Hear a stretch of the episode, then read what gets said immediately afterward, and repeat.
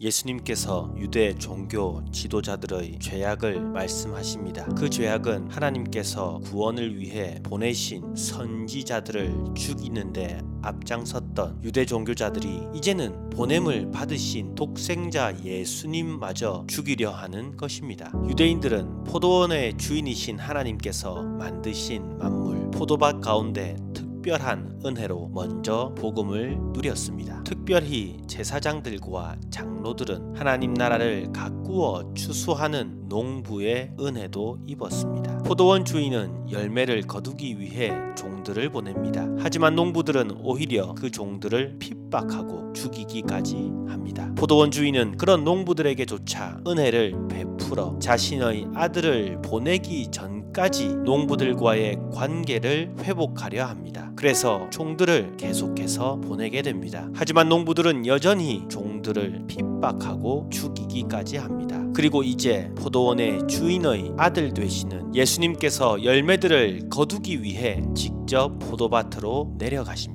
농부들은 포도원의 주인 되는 그 아들마저 죽이게 됩니다. 그리고 40절 예수님께서는 갑자기 이야기의 시선을 농부들에게서 포도원의 주인에게로 돌리십니다. 이 이야기에서 악한 농부들이 결국 포도원의 열매를 다 차지했든 반만 차지했든 그것보다 더 중요한 것이 있기 때문입니다.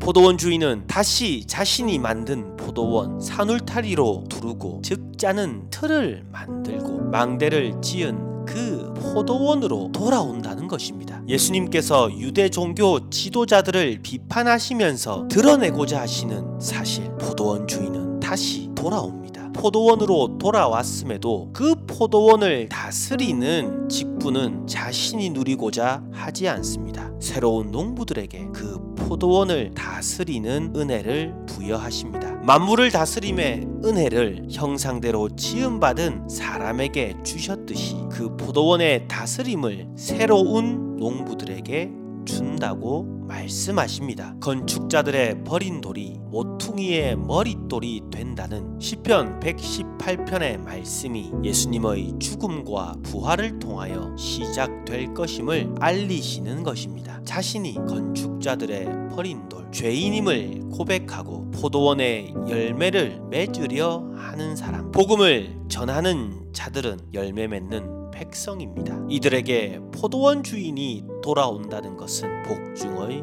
복입니다. 말씀을 맺습니다. 주의 피로 세우신 교회 안에 거하시기 바랍니다. 그 가운데 주실 복과 상급을 기대하는 이 땅의 삶이 되길 바랍니다.